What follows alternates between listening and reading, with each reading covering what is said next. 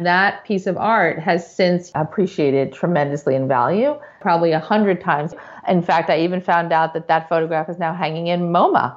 All the art that I've ever bought have been appreciated tremendously in value, and I've only bought, you know, things that I thought were, you know, real investment pieces. You're listening to Financial Grown Up with me, certified financial planner Bobbi Rebell, author of How to Be a Financial Grown Up. And you know what? Being a grown up is really hard, especially when it comes to money. But it's okay. We're to get there together. I'm to bring you one money story from a financial grown up, one lesson, and then my take on how you can make it your own. We got this. Hey, financial grown-ups, and happy new year. We are coming up on 2019, and it's hard to believe that it has been just about a year since we launched Financial Grown Up. We piloted the show, tested out a few different versions with David Bach back in January of 2018. He was a good sport. And then we continued on with new episodes, starting with Kevin O'Leary in February. Special thanks to my co-pilot for all of this, Steve Stewart, who is officially the editor, but really the co-creator and co-producer of Financial Grown Up. He does an incredible job on this podcast and many others that he sort of, I would say, mentors many of us relatively new podcasters. So special thanks this New Year's to Steve Stewart from me and probably so many other people. All right, let's talk about this episode because it is about Tina Sharkey. She is the CEO of Brandless and she believes in celebrating big events on your own terms. And that can mean whatever you want it to mean. So it doesn't have to be a big party. So if you are keeping it cozy this New Year's Eve, you're in good company. For those of you who don't know who Tina Sharkey is, you probably do know the company that Tina Sharkey heads up because it has been one of the most buzzed about brands out there in 2018. Brandless, so named because they take out what they call the brand tax. They sell everything for just $3. So they are major retail disruptors. Not such a surprise to see disruption though, given the amazing innovation that Tina Sharkey has brought to so many other projects that she has headed. For example, she co-founded the women's media site iVillage and also headed up Baby Center. Amazing episode. Great encore heading into the new year. Here is Tina Sharkey. Hey, Tina Sharkey, you're a financial grown up. Welcome to the podcast. I'm so psyched to be here. Thank you for having me. You are the head of one of my favorite new companies, Brandless, named, you have so many accolades. Ad Age Startup of the Year, Fast Company, Most Innovative Company of the Year. I mean, we could basically spend the whole podcast talking about how loved your new company is. Tell us a little bit about what makes Brandless so special. Well, I think at Brandless, just starting with the name, I think the name definitely catches people off guard because they think, wait, are you anti brand? Or are you not a brand? And I'm like, wait a second, we are unapologetically a brand. Uh, we're just reimagining what it means to be one, one that's built in total collaboration with the community that we serve, one that's core belief system is about scaling kindness, one that's all about truth and trust and transparency. And most importantly, we're hoping people will live more and brand less at Brandless, you know, everything that we make at brandless.com is non-GMO food, mostly organic, vegan, gluten-free, clean beauty, EPA Safer Choice certified cleaning, and everything that we sell at Brandless is $3. Even in our first 10 months of life, we feel like we're really making a dent in democratizing access to better stuff at fair prices. And we live by the belief system that who says better needs to cost more, and we want to make better everything for everyone. So that's what we do at brandless.com, and um, we're having a great time doing it. I can't believe it's only been 10 months. I feel like it's also already changed our culture so much. All right. So speaking of culture, art, let's talk about art because that has to do with your money story. It does. Well, I am not an artist, but I definitely see the world in pictures.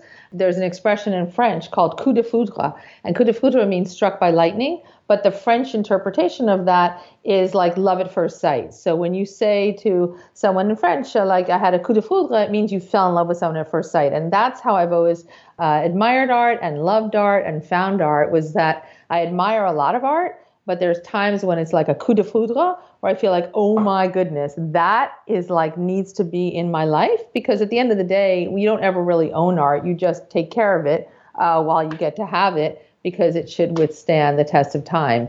And so I've been collecting art with every, you know, saved penny, nickel, and dime um, since I'm a teenager. And you wanted to share the story of your first big piece of art, which you got because you were actually your your mom was going to throw a party for you. Tell us the story. Yeah, yeah. So uh, when I was turning 30, uh, my mom wanted to make a special party for me. I said, um, you know what, mom, that's so kind and generous of you. I love that. But what I really want is I have my eye on this piece of art and there's no way I can afford it. So if you wouldn't mind, maybe we could just do a small like family dinner or something and whatever, you know, budget that you were going to spend on the party, if you would help me towards this piece of art, then it would be something that I could have forever. And it was actually a photograph of a walking birthday cake. It's like a giant, giant birthday cake on legs um, by the artist Laurie Simmons. So it's like a birthday present because I'll have my birthday every day by looking at this photograph. Oh my gosh, I love it. That was many years ago, and that piece of art has since, you know, probably a hundred times in value. In fact, I even found out that that photograph is now hanging in MoMA. Wow. And so it's something that you love, and it ended up being an investment as well. Yes, all the art that I've ever bought, not that I've sold any. Actually, that's not true. I think I've sold two pieces, but all the art that I've ever bought have been appreciated tremendously in value and I've only bought, you know, things that I thought were, you know, real investment pieces. So do you approach art as an investment first or purely from love or do they naturally go hand in hand with you?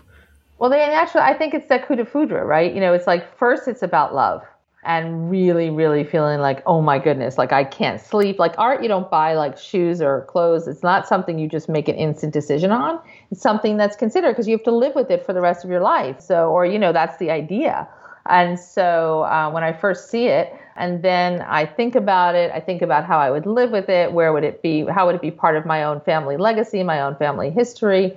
And that particular one, the story is even deeper in that my son was late in his verbal skills. Uh, he was sort of a running toddler before he was really forming sentences, but the only two words that he had were happy birthday happy birthday meant everything at that time. And so this photograph had so much meaning to me because it was a picture of a birthday cake. Charlie was saying happy birthday all the time. And my mom gave me the money that she was going to spend on my birthday party. And I put this photograph in my will to give to my son because it, it always reminded me of that his first two words were happy birthday. So, what is the takeaway for the listeners? How can they apply this to their own lives?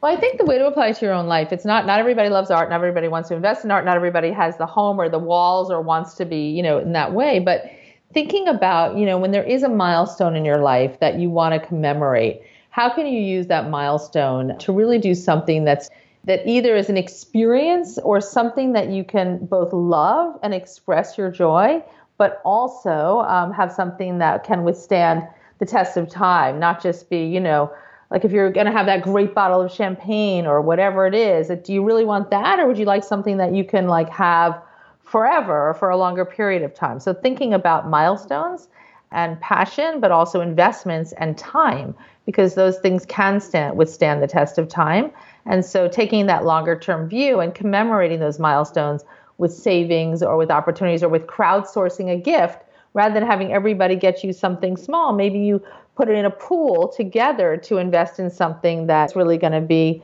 something that you're going to have for a long, long time to come. What a great idea. You also have a great idea that I totally buy into for your money tip that you're going to share. Oh, so this is great. So my grandmother, we called her the goddess of goodness, and she was seriously the nicest person you've ever met in your whole life. But she did not believe in paying um, retail. And so wherever she went, it didn't matter whether it was the finest, you know, boutique on Madison Avenue or TJ Maxx or, you know, Target. She would always say, is this in line for a reduction? And I swear to you, nine out of 10 times, she would always get like a 10% discount, or they said, Oh, we have a sale coming up. Why don't we'll give you the sale price now, or we'll let you know when this goes on sale, or you know what? We're happy to get that. You know, given that you're buying two things, we'll give you the second one at a discount. So the money tip there is never be afraid to ask. There is no harm in asking. And likely there is a discount to be had. Now, one of the tips that my grandmother didn't know that I now use, which is very much in line with that, is that many physical retail stores also have catalogs or also have websites. And often when you sign up at their websites, they'll say, if you sign up and give us your email address, we'll give you 10% off or something like that. So you can say to them in the retail store, do you offer that discount upon signing up for your email on your website? And if they say yes, then you can often say, would you mind applying that discount um, if I do that here right now? And they often will give you that right there at the retail store. So smart. So another way to save money is something happening at Brandless right now. So you have exciting stuff coming up. Tell us. We do. We do. Um, just less than a year into our life, we are just recently rolling out our referral program. If you have an account on Brandless, which costs nothing to set up, and you share Brandless with friends in the uh, discrete code that you can get in your account page, you can give a friend a $6 credit towards building their Brandless box and when they use it, you get a $6 credit to building your next brandless box. So that referral, when you think about all the people in your network and the fact that everyone deserves to have better and everyone deserves to have that at fair prices, you can give them a running start. And for every friend that uses it, that gives you more brandless dollars to use towards your brandless box. Basically, free money. So thank you, Tina. Tell us more about where people can find out more about you and, of course, about brandless.com, but also you.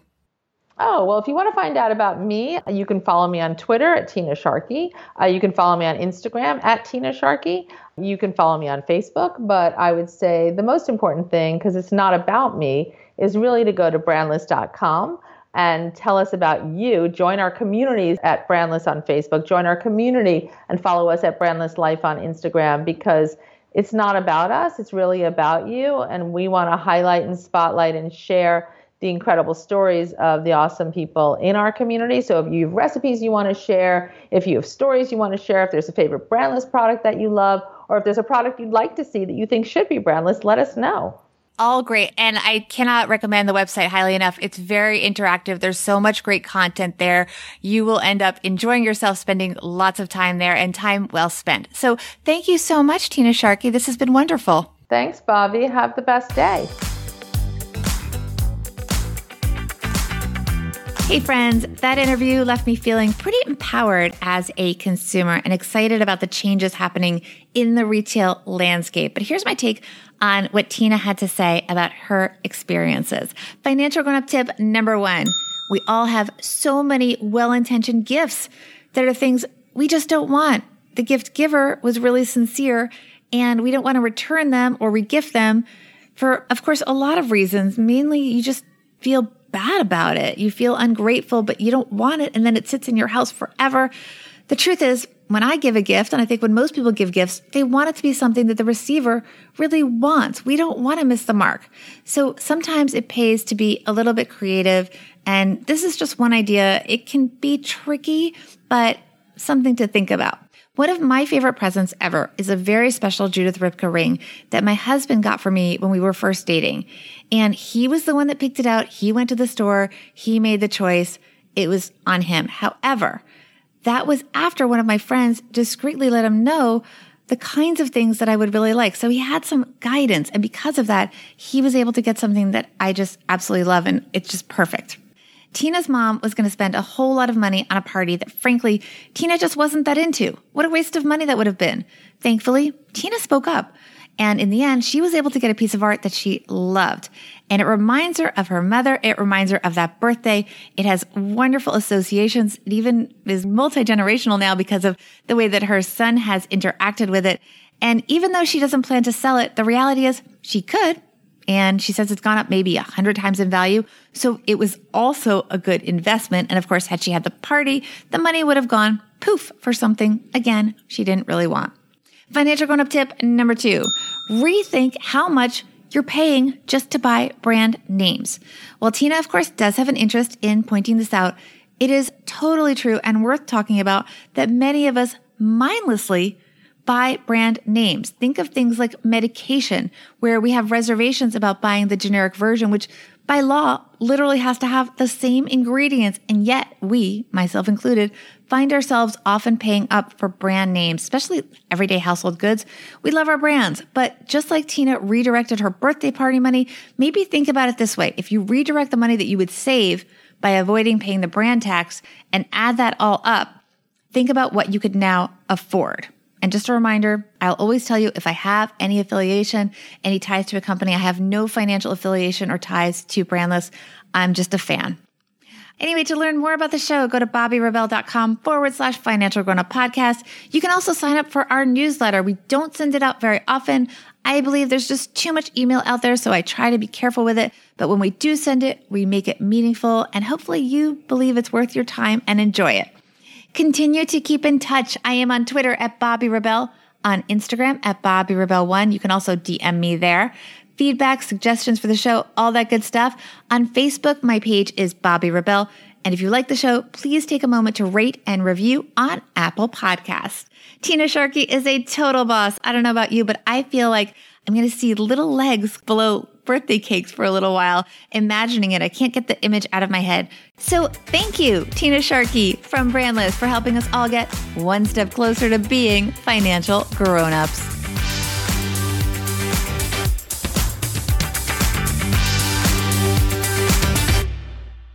Financial Grown Up with Bobbi Rebell is edited and produced by Steve Stewart and is a BRK Media production.